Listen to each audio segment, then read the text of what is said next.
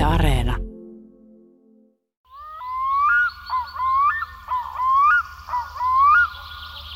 Mikä näissä nyt on erikoista, on se, että nämä on niin kuin sillä mielettömän viehättäviä söpöjä, erityisesti koska niillä on isot, hienot silmät. Että kyllä se näiden ulkonäkö on se, mikä mua nyt erityisesti viehättää, viehättää monia muitakin valokuvaajia. Ja nämä on muutenkin mun mielestä tosi kivoja hauskoja. Nämä on ihan kuin pieniä kissaeläimiä, nämä saalistaa samalla tavalla kuin kissat. Hitaasti lähestyen vaanien ja sitten äkkinäisesti hypäten. Ja kun mä valitsen näitä aiheita kirjalleni, niin loppujen lopuksi ainut, mitä mä voin tehdä, on se, että mä valitsen sen aiheen, joka kiinnostaa mua itseäni eniten. Tavallaan ei saa syntyä semmoista tilannetta, että, että mulla on nyt tämmöinen kirjaprojekti, mutta mieluummin tekisin jotain muuta, vaan se on pakko valita juuri se, mikä itseä kiinnostaa eniten. Ja tässä tapauksessa todellakin kävi niin. Eikä ihme, että kiinnostaa nämä kissa-eläinmäisesti saalistavat hämähäkit, joilla on kaksi valtavaa silmää muiden pienempien lisäksi. Ja niin kuin kohta tarinasta selviää, kaikenlaisia muitakin hämmästyttäviä taitoja. Ne ovat luonnon pienoismaailman bensihyppääjiä, osaavat naamioitua järkyttävän hyvin, voivat kasvattaa uusia jalkoja ja jopa lentää. Mihin me tarvitsemme tarueläimiä, kun meillä on hyppyhämähäkit – Sami Karjalainen kirjoittaa vastikään ilmestyneen Suomen hyppyhämähäkit kirjansa takakannessa. Kirjasta selviää, että hyppyhämähäkkien tarina maailmassa on pitkä. Niillä on ollut aikaa kehittää näitä erikoistaitojaan jo noin 100 miljoonaa vuotta. Ne voivat kyllä juosta ja kävelläkin, mutta ne tosiaan myös hyppivät. Ponnistavat hyppyynsä kolmansilla tai neljänsillä jaloillaan, ja eturaajat ovat komeasti koholla siinä vaiheessa – ne voivat hypätä 30 jopa 50 kertaa oman pituutensa. Syövät pari kertaa viikossa, ei tietenkään talvella. Sen ne viettävät jossain piilossa kaarnankolossa tai maaperässä seittipesässään.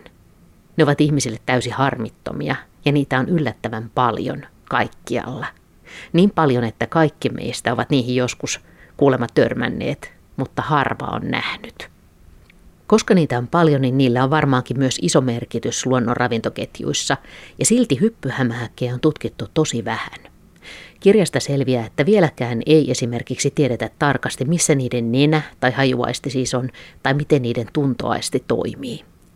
Sami Karjalainen kirjoittaakin kirjan alkusanoissa, Luulen, että tulevaisuudessa ihmetellään, kuinka niukkaa tietämys oli vielä 2020-luvulla. Siinäkin mielessä tuore Hyppyhämähäkit-kirja on tärkeä. Se voi innostaa uusia ihmisiä hyppyhämähäkkien maailman tarkkailuun. Ja todellakin, kun kerran pääsee näkemään läheltä hyppyhämähäkin oudon katseen, niin kyllä sen muistaa, jopa valokuvasta nähtynä. Me tapaamme Sami Karjalaisen kotikulmilla Kirkkonummen uudessa kirjastossa ja selailemme tuoretta kirjaa ja Samin valokuva-arkistoa ja toinen toistaan kummallisemmat silmäparit – tuijottavat sieltä takaisin? No mä muistan silloin, kun mä aloittelin luontovalokuvausta, niin mulla oli jäänyt mieleen yksi, kun mä kuva, löysin hyppyhämähäkin tuommoiselta kallioalueelta ja, ja kuvasin sen silloin. Ja kyllä todellakin ihastuin silloin niihin, en tietenkään tiennyt mitään niistä siinä vaiheessa, mutta vieläkin muistan sen paikan, missä kuvasin.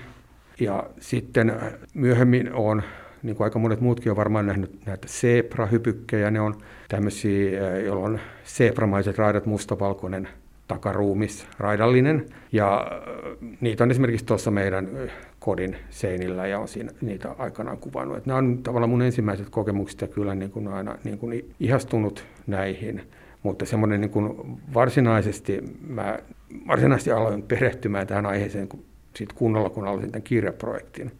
Niin siltä on avautunut semmoinen varmaan aika uusi, outo maailma ja osin myöskin tosi tuntematon. Että tämän kirjaprojektin kautta tämä on vienyt sut uusien lajien, uusien hyppyhämähäkki-nimien äärelle ja näiden määrityskysymysten äärelle myöskin. Joo, kaikilla tavalla monella tavalla. Mä olen tutustunut näihin nyt sitten näiden käyttäytymiseen ja ekologiaan sekä tieteellisen kirjallisuuden kautta että sitten näiden omien lukuisten retkien kautta. Ja niin pyrkin ottaa tänä aiheen haltuun ja kehittämään uudenlaisia lain tunnistusohjeita tähän, että se olisi mahdollisimman helppoa näiden tunnistaminen. Ja mikä on tosi hauska piirre myöskin, että tällaiselle tavalliselle harrastajalle, että ei tarvitse tappaa sitä hämähäkkiä, koska aikaisemmin on perustunut tämä lajimääritys näihin genitaaleihin, mikä tarvii sitten tätä preparointia ja kaikkea, ja eläin pitää tietenkin siinä vaiheessa on jo kuollut pitkällisesti, niin, niin sä oot lähtenyt miettimään, että miten hyppyhämähäkkejä voisi määrittää lajilleen niin, että niiden henki säilyy. Joo, tämä on siinä, siinä niin kuin voisi sanoa, että niin kuin kansainvälisesti ainutlaatuinen nyt. Että mä olen niin kuin lähtenyt siitä ajatuksesta, että mahdollisimman hyvin pystyttäisiin sen ulkomuodon perusteella tunnistamaan. Eli silloin se tapahtuu vaikka valokuvan perusteella se lajin tunnistus. Ja aikaisempi kirjallisuus, se on hyvin pitkälti perustuu näihin genitaaleihin, ja näitä genitaaleja ei näe valokuvista käytännössä ikinä, ja ne, sitten genitaalin tarkastelu edellyttää kuolleen yks, yksilön mikroskopointia. Eli nyt jos yritetään, yritetään niin kuin, niin kuin toisenlaista lähestymistapaa tosiaan kaikkeen niin kuin aiempaan kirjallisuuteen, mitä on näistä olemassa. Niin, ja sitten myöskin tämä nimistö. Siis nämä on niin outoja kavereita, näitä on tosi harva Suomessa tutkinut, että näillä ei ole myöskään nimiä. Se on tietysti aika monen ongelma, kun lähtee tekemään suomenkielistä kirjaa hyppyhämähäkeistä. Joo. No tässä tämän kirjan yhteydessä tämä nimistö on luotu, tai se nyt aloitti Markku A. Huttunen tämän hämähäkkien nimeämisen antamalla niille suomenkielisiä nimiä, ja ja nyt tämän kirjan myötä me sitten yhdessä kehitettiin ja ne meni sitten tämmöisen hämähäkkityöasiantuntijaryhmän kommentoitavaksi vaan nämä nimet. Ja, ja tässä nyt on, on, näillä kaikilla on nyt suomenkieliset nimet. Ja se pääte on aina hypykki, eli se pääte ei ole hyppyhämähäkki. Tässä nyt saadaan vähän niin kuin yksinkertaisempia nimiä. Että meillä on hypykki ja sen edessä on yksi tai kaksi osaa. Eli esimerkiksi minkälaisia no, siellä on? Esimerkiksi nyt on luotohypykki, jolloin siinä on yksi osa, yksi osa edessä ja soratäplähypykki, jolla siinä on kaksi osaa siinä edessä. Eli on sitten täplähypykkejä ja yksi niistä on tämmöinen soralla erityisesti elävä. Ja sitten sä oot päässyt myöskin havainnoimaan, kun oot, kert- oot liikkunut Suomessa eri paikoissa, niin sä oot myöskin löytänyt sellaisia lajeja, joita ei välttämättä tie- tiedetty just siellä elelevän. Joo, näiden levinneisyys ei ole niin kuin mitenkään erityisen hyvin tunnettu. Ja tietenkin tämän kirjan tarkoitus on lisätä parantaa sitä tuntemusta levinneisyydestä, eli jos ihmiset rupeavat havainnoimaan, niin sitä kautta aletaan tietää, missä ne oikeasti esiintyy. Ja, ja omilla retkinä löysin lukuisia lajeja sellaisista luonnontieteellistä maakunnista, joista niitä ei ole aiemmin tunnettu. Esimerkiksi tuo Kaakkois-Suomi oli, oli niin kuin hyvin huonosti tunnettu ennalta, että mitä hyppyhämähäkkiä siellä esiintyy. Ja nyt se on vähän paremmin tunnettu ja toivottavasti vielä harrastajia kertyy, että sitten vielä tuntemus siitä edistyy. Nyt on vielä maa jäässä ja lumi, lumipeite, mutta kun tämä tästä sulaa ja päästään kevättä kohti, niin tota, mistä voi lähteä etsimään hyppyhämähäkkejä? Jos haluaa nä- päästä näkemään niitä Suomen luonnossa, niin mitkä on ne vinkit, että miten se onnistuu? No mä sanoisin, että hel- helpoin tapa on etsiä talojen seiniltä. Nämä viihtyy, tai useampi laji viihtyy tämmöisillä paahteisilla seinillä – latojen seinät on ihan hyvin, mutta se ei tarvitse olla puurakenne, vaan se voi olla kivimuuri tai diiliseinä tai melkein mikä vaan, kunhan se on aurinkoinen ja niin kuin avoin. Siellä ne viihtyy ehkä, ehkä erityisesti sen takia, että no tietysti saa, niin siinä tarvitsemansa lämmön, mutta, mutta siihen tulee sitten kaikki kärpäsiä paistattelemaan tämmöisille aurinkoisille seinille ja ne on sitten näille, näiden ravintoa. Kärpäsiä ja kaikkea muutakin pieniä eläimiä miten se onko ne muuten luonnossa siis siellä maaperässä jossain kasvillisuudessa niin kuin kyttäämässä puurungoilla vai missä ne niin kuin viettää no, aikaansa? Ne on monilla paikoilla, ne on puurungos, sitten on ihan tuossa karikkeessa ja sitten on kallioilla ja kasvillisuuden joukossa. Nämä on hyvin, hyvin monissa paikoissa nämä hyppyhämähäkit, ehkä just erityispiirroita suosii tämmöisiä aurinkoisia paikkoja.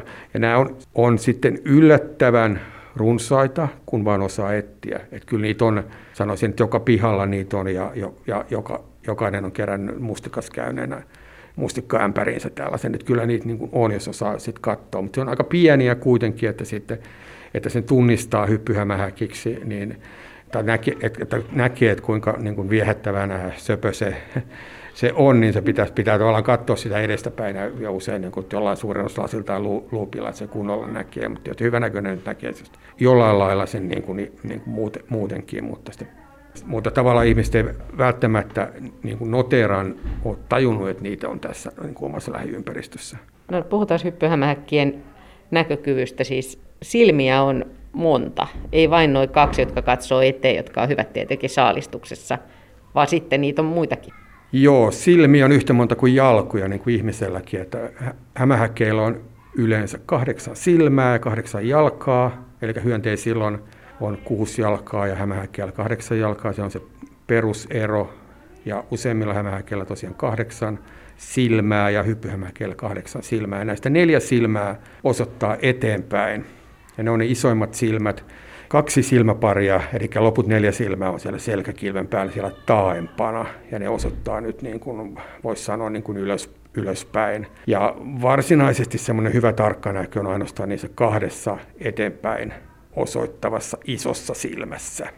Ja niissä on sitten ihan niin kuin poikkeuksellisen tarkka näkö, että millään samankokoisella ei ole yhtä hyvää näkökykyä. Ja niissä on semmoista, niitä silmiä voisi verrata semmoisia tele, teleobjektiiviin, eli, eli semmoiseen, joka näyttää pienen alueen, mutta terävänä, ja niissä on semmoiset eräänlaiset tuuvit niissä silmissä, jotka on liikkuvat, joita, joita joillakin keskenkasvuisilla on, ne on osaksi itse läpinäkyviä, niin jopa ne silmien liikkeen voi joskus nähdä siitä läpi ilman mitään niin kuin välineitä. Mä oon valokuvannut ja video, video nyt tätä silmien liikettä myös.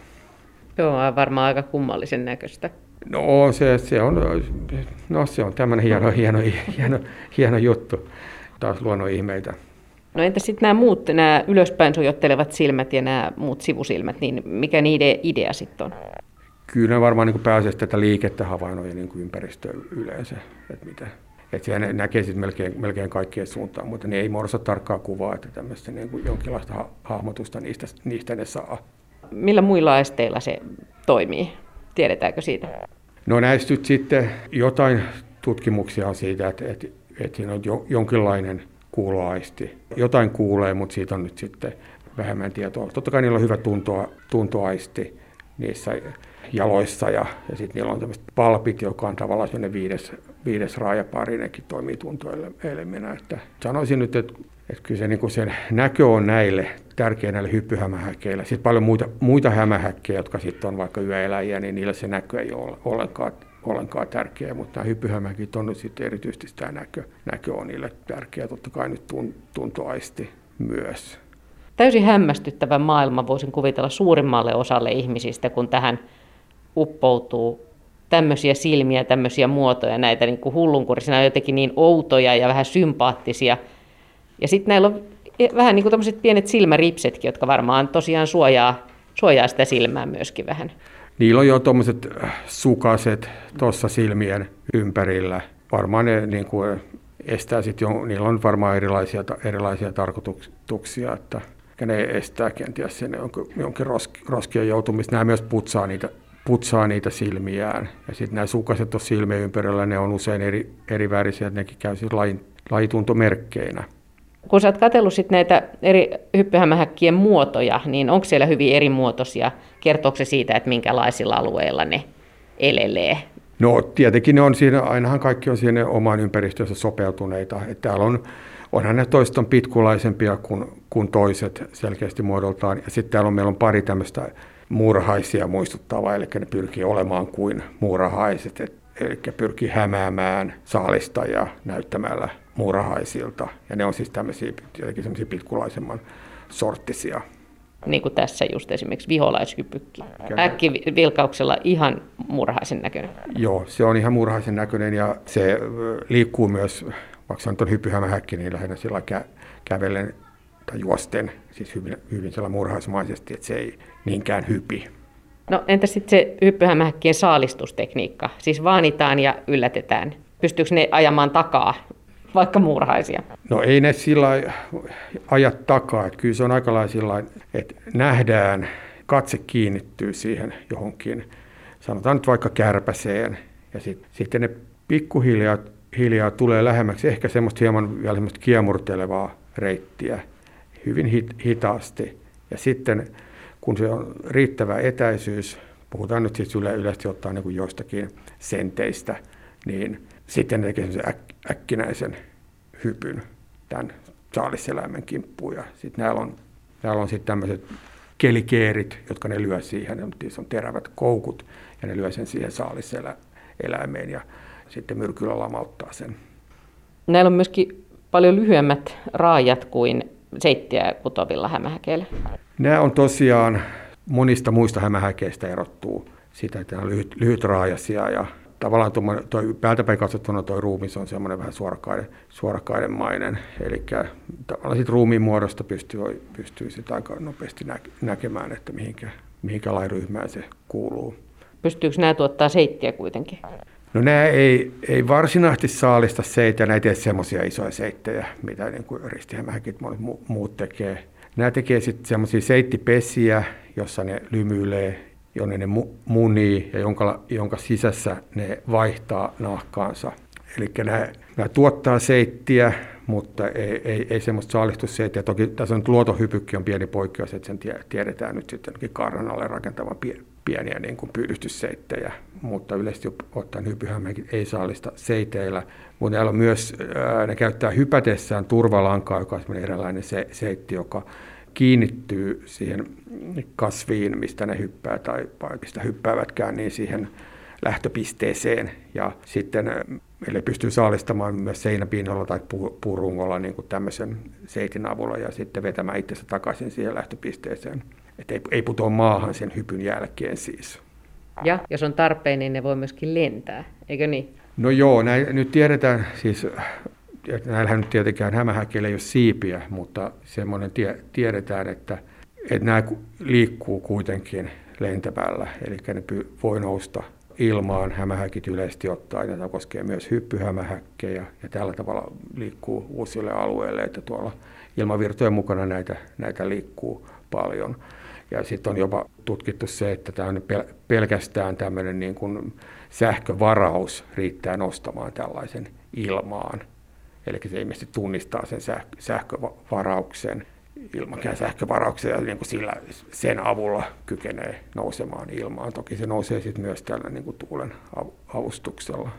Ja mä muistan, että tämä oli sellainen asia, mitä Darwin jo aikanaan ihmetteli. Oliko se nyt ollut sille Beagle-aluksella tai jossain, että miten on ihan tyyntä ja hämähäkit voi silti lentää. Ja tämä on aika vastikävästä niin kuin todettu tämä, että se jotenkin se maan ja sitten sen seitin varausten ero jotenkin auttaa siinä, että se halutessaan ne pääsee ilmaan. Joo, tämä on, tästä on saatu niin kuin lähiaikoina lisää tietoja, mutta sitten Darwinin oli tarina se, että hän oli siis laivalla ja pitkä matka mantereessa ja ihmettelemistä, että hämähäkkiä tuli tänne laivan kannelle. Että se päätteli, täytyy päätellä sitten, että ne tulee tuolta taivaalta. Eikö sitäkin aika ihmeellistä ajatella, että, että tuolla ilmassa viipottaa tällaisia kavereita? On se jo, ihan, ihan, se on ta, ihan kyllä outo, juttu, mutta, mutta se on nyt todistettu kuitenkin niin hyvin, että se pitää, pitää tosiaan paikkaansa. Ja, ja kyllä siis myös Suomessa on tuolla jostain, vaikka saaristosta löydetään jotain uusia, uusia hämähäkkiä, niin ei nyt mistään muusta sinne ole tullut kuin sieltä ilmaa, ilmaa myöten. Miten kun sä sanoit, että, että ne kasvaa, että olet kuvannut pieniä ja isoja hyppyhämähäkkiä, niin tietenkin ne kasvaa, niin miten se kasvu tapahtuu? Tapahtuu nahaluontien kautta, eli se vaihtaa nahkansa ja se vanha nahka jää käyttämättömäksi ja jopa silmien nahka vaihtuu, sen näkee niistä vanhoista nahoista, hylätyistä nahoista. Niin onko se löytänyt sellaisia hylättyjä nahkoja sitten vai? No mä oon kasvatuksessa niitä, niitä saa. Nyt luonnosta voi olla aika vaikea löytää. Tai, tai löytyy kyllä, mutta pitäisi kaivaa sieltä niin kuin niiden seittipesien sisältä. Eli se vaihtaa yleensä sen nahan sen seittipesän sisällä. Eli se menee piiloon jonnekin kiven alle tai minne, mihin kolo meneekään ja sitten tekee sen seittipesän ja, ja vaihtaa sen nahan siellä seittipisällä ja sitten antaa vähän, vähän sen uuden, uuden nahan kovettua ennen kuin tulee sitten ulos. Niin, koska muuten se on aluksi varmaan tosi semmoinen pehmeä ja huonosti suojaava. Ja, juuri näin. Mutta siinä nahassa on siis noin kaikki jalat ja kaikki ja jopa se silmän pinta. Joo, siinä on se koko, koko rakenne ihan, ihan täysin. Et se vaihtuu se ihan, ihan koko, koko nahka silmiä myöten. Nyt sulla on tässä kolme hyppyhämähäkkiä vierekkäin ja nämä on tämmöisiä niin kuin harmaan ruskeen vaaleita sävyltää ja tuommoisia raijatkin on tuommoisia raidallisia. Joo, nämä on zebrahypykkejä ja, ja tässä on tämän kuvasarjan ideana näyttää, näyttää, että on kaikissa kuvissa on sama yksilö ja tässä on tapahtunut kaksi nahaluontien välissä ja tällä ensimmäisellä yksilöllä, jonka oon löytänyt luonnosta, sillä on vain seitsemän jalkaa. Eli se on johonkin, johonkin menettänyt yhden jalkansa, kun hämähäkellä on kahdeksan jalkaa pitäisi olla. Mutta sitten kun tämä loi nahkansa, niin sitten kahdeksas jalka onkin palautunut. Ja kun se luo nahkansa vielä kerran, niin siinä vaiheessa kahdeksas jalka on jo melkein normaali. Se oli tässä yhden nahaluonnin jälkeen hieman, hieman muita jalkoja va- vaaleampia, hieman muita jalkoja lyhyempiä, niin sitten kahden nahaluonnin jalk- jälkeen se onkin sitten jo samanlainen kuin muut jalat. Eli nämä pystyy hämähäkit uudelleen kasvattamaan näitä irroneita ruumiinosia. Tämä oli itse asiassa tämä kuvasarja syntyi sillä vähän, vähän vahingossa, että mä olin niin kuin, mulla oli kasvattu, kasvatusyksilöitä ja mä olin, kuvasin niitä sitten tyyliin kolmen päivän välein aina uudestaan ja niin kuin samassa valossa, samassa suurennussuhteessa. Sitten sit huomasin jossain vaiheessa, että tässä onkin tämmöinen hauska keissi, että hän onkin kasvattanut jalkansa tässä välillä. Aivan hämmästyttävää. Sä oot kehittänyt myöskin pitkälle tätä pienten eläinten kuvaamista, joka on oma taiteen lajinsa ja vaatii vuosien harjoittelua? No mulla on tavallaan joka projekti, mä aina kehitän uudet kuvausmenetelmät, että mikä, siihen on, mikä on siihen soveltuvin. Ja tässä nyt on, on käytetty aika useita erilaisia menetelmiä, millä tavalla mä olen näitä kuvannut. Ja mä käytän muun muassa tämmöisiä lampunkupuja, mikä on siis, ehkä on ymmärrettävää, mitä, mitä tarkoittaa lampunkuvulla, mutta tämmöisiä leikattuja lampunkupuja siinä niin kuin diffuusoreina, eli tämmöistä, jotka hajottaa valoa, ja se voi olla se kuvattava yksilö sitten siellä lampun kuvun sisällä tai ainakin niin kuin lampun kuvun takana ikään kuin. Eli aika paljon kuvan salamavaloilla, niin se, niin se lampun kupua käytän siinä pehmentämään sitä salamavaloa. Totta kai pitää olla tarkkana ja tietenkin hyvin tarkka se, kuvaamisessa se, että se tarkennus osuu oikeaan kohtaan. Yleensä näyttää paremmalta, kun tuon, tuon terävenä noin isoimmat silmät, että siihen se tarkennus kannattaa laittaa. Ja silloinhan puhutaan sitten tämmöisistä niin kuin hyvin pienistä millinosista, että mihinkä kohtaan se tarkennus pitää laittaa. Toki digikuvauksessa sitten on mahdollista ottaa paljon kuvia ja vaikka jälkikäteen katsoa, että mistä tuli se terävin tai yhdistää sitten digitaalisesti niitä hieman eri kohtaan tar- tarkennettuja kuvia, mitä on tämmöinen yksi yleinen menetelmä nykyisin. Värityksestä ei ole vielä itse asiassa puhuttu, että onko se väritys, kuinka paljon väritys on suojaväri saalistajilta? paljonko näiden pitää piilotella? No ei siis, totta kai ne on suo, suojaväriltä suuri, on sillä tietenkin merkitystä näillä suojavärillä, ja nämä on sillä maastoon piiloutuvia, ja nämä nyt on aika pieniä myös, että kyllä ne niin kuin piiloutuu sinne maastoon hyvin. Mutta aika monen värisiä kuitenkin, ja sitten, sitten täällä on tämmöisiä kiiltäviä lajeja, jotka hehkuu monivärisinä sitten auringonvalossa ja on tämmöisiä kellertäviä ja erillisiä ruskeja tai osalla on sitten, sitten silmäkuviot selässä, jotka nyt varmaankin sitten on pelote, niin kuin saman tapaan kuin on jollain perhosten siivissä on niitä silmäkuvioita.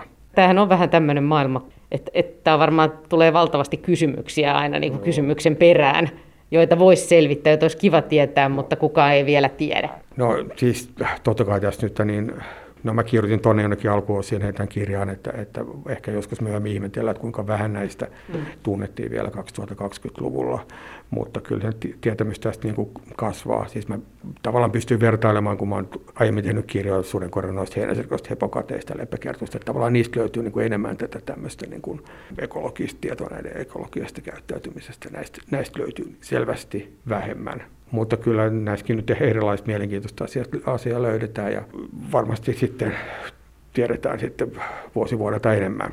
Sä oot tehnyt valtavan työn paitsi tässä kirjassa, mutta myös kaiken kaikkiaan, kun sä oot tosiaan kirjoittanut ja tehnyt teoksen heinäsirkkoista ja hepokateista ja sudenkorennoista ja leppäkertuista ja rantojen hyönteisistä. Ja moni näistä kirjoista on ollut tosi merkittävä sillä lailla, että ihmiset, kun tulee hyvä suomenkielinen kirja, jos on vielä loistavat kuvat, niin se avaa ihan uuden maailman ja harrastajia on myös tullut sitä kautta. Oot varmaan siitä kuullut, saanut paljon palautetta. No on, ja se on se mun perustarkoitus on tässä tämä luontoharrastuksen edistäminen ja luonnon tuntemuksen lisääminen. Et siitähän tämä nyt lähtee siitä. Se on tämä mun motivaatio tähän hommaan lähtee, että pystyy välittämään tätä tietoa Tämän kirjan tarkoitus on tosiaan se, että, että täällä nyt sit pystyisi tätä lain tunnistusta tekemään aiempaa selvästi helpommin, että se olisi niin kuin tavallisillekin ihmisille mahdollista, ei pelkästään tutkijoille, joilla on niin mikroskoopit ja kokoelmayksilöt, vaan, vaan ihan sillä, että ottaa valokuvan tai jopa näkee jossain tämmöisen ja sitten pystyisi katsoa, mikä, mikä se on. Kuinka iso suurennusasi pitää olla, että pääsisi määrittämään lajia? No niissä luupeissa puhutaan, että se on kymmen, kymmenkertainen suurennus, mitä mä käytän. On semmoinen, mulla on yleensä kesällä aina luuppi kaulasta narulla, että nukkumaan mennä sen tarvin, mutta yleensä muuten tarvin. Että kyllä, kyllä sen verran pieniä, että näitä niin kuin kuitenkin sillä luupilla yleensä, yleensä katon, että mikä se on. Tässäkin on hieta täplähypykin silmien välien punertavat sukaset luovat lajin tunnusomaisen ulkonäön. Se on kyllä todella komea. Tämähän olisi hyvää teepaita-aineistakin rajattomat mahdollisuudet, niin hämmästyttävän näköinen kaveri. Mutta tuleeko sinulle tota koskaan näin uniin sitten, kun sä sanoit, että luppia ei siellä kohdassa tarvita, mutta tuleeko hämä hyppyhämäkit? Ehkä ne ei nyt on ulkonäön vuoksi tule mulle tule uniin, mutta totta kai mä nyt on aina jollain retkellä, jolla löydän, löydän jotain tai olen löytämättä. Kun mä nyt tämmöisiä kirjoja teen, niin se on koko ajan mielessä. Onko hyppyhämähäkkikirjan motivaatio myös se, että vähentäisi hämähäkkikammoa? Joo, mä taisin apurahan myöntäjille luvata, että poistan hämähäkkikamman Suomesta. Että se ei nyt ehkä, se ei ehkä tule toteutumaan, mutta ehkä ne ei rahoja pyydä takaisin, mutta to, tosiaan perustarkoitus on tässä kyllä lievittää tätä hämähäkki, hämähäkkikammoa. Kyllä mä yhä, yhä uskon tosiaankin, että tämä, näiden söpöys ja tämä söpöys, että kuinka viehättävän näköisiä on pystyn tällä kirjalla nyt näyttämään ihmisille, niin se, se oikeasti lievittää tätä hämähäkikammoa. Mutta joillakin tämä arachnofobia on tietenkin sillä, sillä tasolla, että tässä oli eräs tyyppi twiittasi, että hän tilasi kirjastolle tämän kirjan, mutta virkaalija ei suostu muovittamaan moista kauhuteosta.